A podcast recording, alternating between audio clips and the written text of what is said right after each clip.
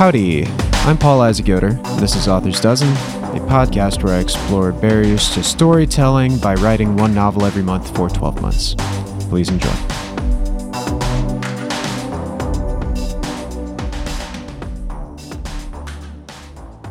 Hi, everybody. This is Paul. Um, I listened to that last episode and I didn't like it either. Um, but you know, there were parts I liked, so we'll we'll keep working on it.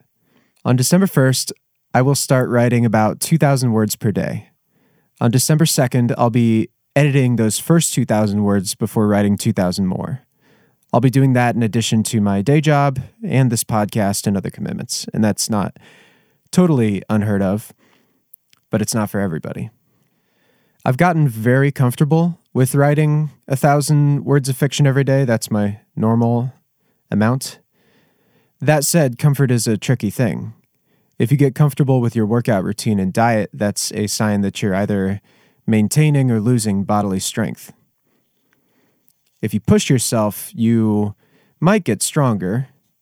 You might break too. And I guess that's the whole idea of this thing.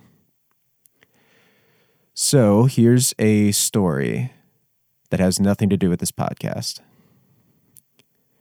When I was in high school, I began having a bit of a health crisis.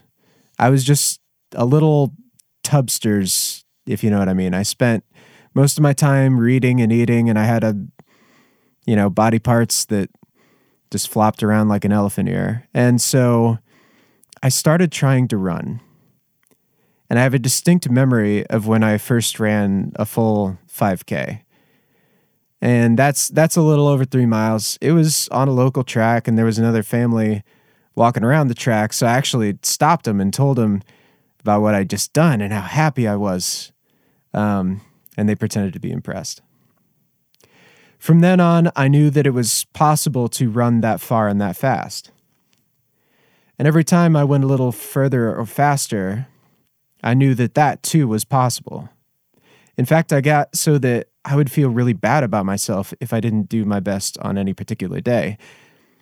And this, along with my self confidence issues and my general lack of mental health, ended up almost killing me because I got to the point where people were worried about like all the bones they could count under my skin. And and when you don't feed your body and keep demanding that it run all over creation um, certain parts of you begin to shut down. You get a little cold-blooded. Your emotions get weird and ghostly. I didn't care at all about my comfort at that point. I wanted to be the very best very most disciplined kid there ever was. Um, but then my body wasn't just cold and weird, it was breaking down. And so, thank God for friends and family and therapy. I'm alive and I still run every day because I'm alive. Because I took a bit of interest in my comfort, I get to sustain the life that sustains the work. All that to say, don't kill yourself trying to do the most with the least. That's what almost got and then eventually did get Philip K. Dick and other writers who ought to have lived and worked a lot longer. That said, you can probably do more than you give yourself credit for. They call the area above your lower tolerance for comfort a comfort zone appropriately, and your zone can shift. So, for example, when you were young, going to kindergarten every day seemed insane the first few times you went. Where am I? You know, like, why are we talking to a flag and gluing together popsicle sticks? And where are these popsicles? By the time you were 12, you probably weren't still running to your guardian's car with tears in your eyes when you heard the afternoon bell. You'd gotten used to a habit, and the habit was good for you. You would not have been served by staying in your first day of kindergarten comfort zone. You would also not be served if kindergarten was some sort of marine boot camp where you had to chew each bite of food seven times before swallowing, and Mrs. Dinkeldorf would like scream at you and call you a maggot and all that. So, just because I'm doing this experiment of, you know, quick first draft, get it out the door over and over, just because I'm trying it out doesn't mean it's best. In fact, I guarantee it's not. I won't write anything even close in quality to George R. R. Martin's Game of Thrones.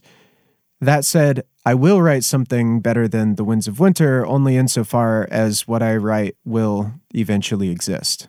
I'm going to stretch to see how far I can stretch, but I'm not going to stay perpetually stretched to follow this increasingly elastic metaphor. So, right now, since I'm a little tubby when it comes to this particular marathon, let's get slowly up to speed.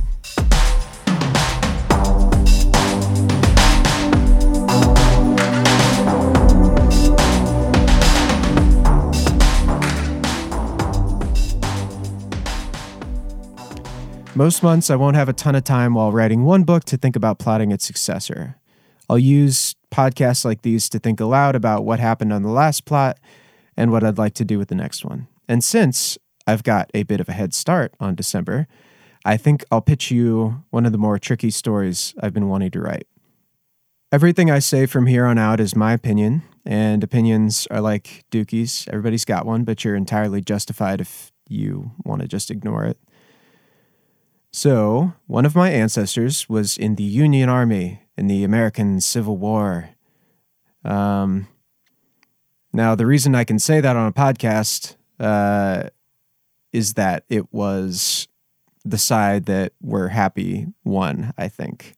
Um, and if you detect a certain self satisfaction in my voice due to some event over which I had zero control, you are correct. And it's that smugness that makes me unqualified to write about it. Um, namely, to write about uh, America's history with slavery and racism. Racism is a tricky thing to write about, uh, so I'm not going to.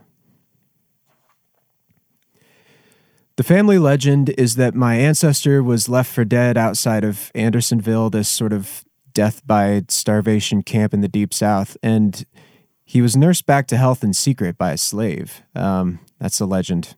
Not sure it's true.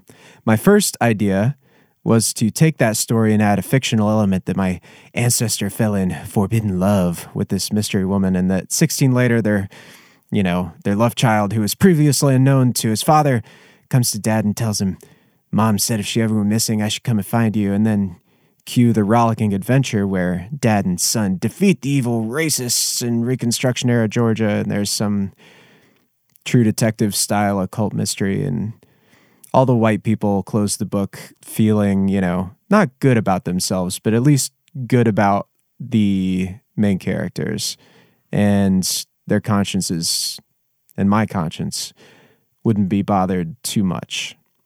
And that was my first idea. What I've learned is to never, never accept your first idea without question. And the more I started to question the idea, the more uncomfortable I found its answers to be. Now, I could still write that first idea, but I'd spend the whole book trying to answer the question of my uh, white take on racism and hidden prejudices rather than focusing on the real issues that the characters face it would be a book that spends its time trying to defend its author, and that's not very interesting. Now, just because your first idea doesn't stand up to questioning doesn't mean it's not useful. So, picture that first idea as a car with a busted chassis. Like, I used to ride that car all over the place. It has been sort of driving around my mind all the time. The car is now a total loss, but that doesn't mean I can't cannibalize the car for its motor it made the idea run in the first place, so I'm not going to toss it out. Here's my new idea transport that initial thought from its original context into a realm of fantasy. But, you say, this has been done before, sometimes clumsily. Andrzej Sapkowski, uh, he has an interesting take on human colonizers destroying the elves and dwarves that originally occupied the world of The Witcher.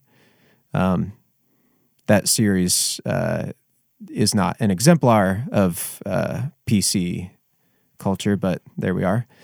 C.S. Lewis and J.R.R. Tolkien both have fantasy races that are, on the most charitable reading, problematic. Um, J.K. Rowling even has a world of different races, which, for all their genius and charm, strikes some as offensive when you create a fantasy world with different races of sentient beings, making these beings different from one another in intelligence and ability, you start to play with the very dangerous themes of essentialist inequality. That is, by making races different, you raise the possibility that they should be treated differently or want to be treated differently. The authors I mentioned approach that subject with nuance and tact in some cases, but I don't trust myself to overcome the hurdles that they might have tripped on. So let's think again. What if the slaves look exactly like the masters? What if the difference between the lower and upper classes is just class? The ancient Romans didn't see this as a problem. In the Roman Republic, the masters actually feared what would happen if one could tell the difference between a slave and a free person on first glance. After all, what if these slaves realize how many slaves there are? What if they realize their power and go all Spartacus on us? So, the obvious question of is American chattel slavery and racism bad has been answered pretty thoroughly by authors more qualified than I. I am interested in a different question. What if slavery was secret? What if we didn't even call it slavery? So, here's my idea Former slavery was recently abolished on the Koresh Isthmus. The former masters looked just like the former slaves. One can differentiate status by speech, clothes, even the way one smiles, but there are masters who pretend to be slaves and slaves who pretend to be masters. Turner was born a slave. Now, technically free, he works the same land as his ancestors, taxed by his former master to cover the loss of his enslaved property. Turner dreams of covering his debt and saving up enough to marry a girl above his station and move to the capital where his father supposedly lives. Then, one night, all that possibility gets taken away by a secretive cult that offers a alternative to the status quo. Turner is told that his father fought in the war to free his slaves. Turner hopes that his father can fight this new threat. Um, Granted, I came up with that prompt uh, while I was writing this episode. Uh, how'd I do that? Well, it's a prompt, but it's not a story. Not yet. I just took the motor out of the broken car and now I have to build a car around it. We have the advantage in a fantasy setting of building an entire world around the themes. The story can do something the old story couldn't. Some oppressed people, no matter their appearance, refuse to fight the status quo because they believe with enough gumption they can get on the more comfortable side of whatever system of oppression currently exists in that society. I think the most interesting thing we can do with our quasi slavery story is to interrogate that American dream. Turner, our protagonist, is going to attempt the hero archetype by seeking out a capable master and becoming something more than a humble farm boy. He will think that the system, though flawed, can ultimately be overcome by talent and perseverance. But, like I said, first thoughts should be put to the question. But so far, aside from the removal of what we would call racism, there's nothing fantastic about this story. But we're telling a story about hierarchy. Why don't we put those main characters on real big wolves? When I think about this type of conflict, I think about predators and prey. I think about the ultimate servant class of humanity dogs. I mean, horses are cool, but they're scared of dogs who are like half the size of a horse at best. So, what would the world look like with a little bit of magic and the introduction of large weaponized predators? I don't know exactly what that looks like, uh, but that's why I'll be writing the story through the month of December. And that's the freedom of this project for me. See, if I was going to devote my next year to this idea, I'd be a little nervous. I'm nervous as is, but that's just me. I'm using only a month of my writing time to explore this book. If it's any good, I can come back and buff it up. If it turns out to be the clumsy, problematic morality tale that my subconscious thinks it might end up becoming, then I'll count the writing time as practice and I will lose nothing. So, what I learn? Hold the ambitions in an open palm. If they fall, let them fall and don't get crushed underneath. That said, hold them if they can be held. Lift just a little harder than you think yourself able, because you just might hold up.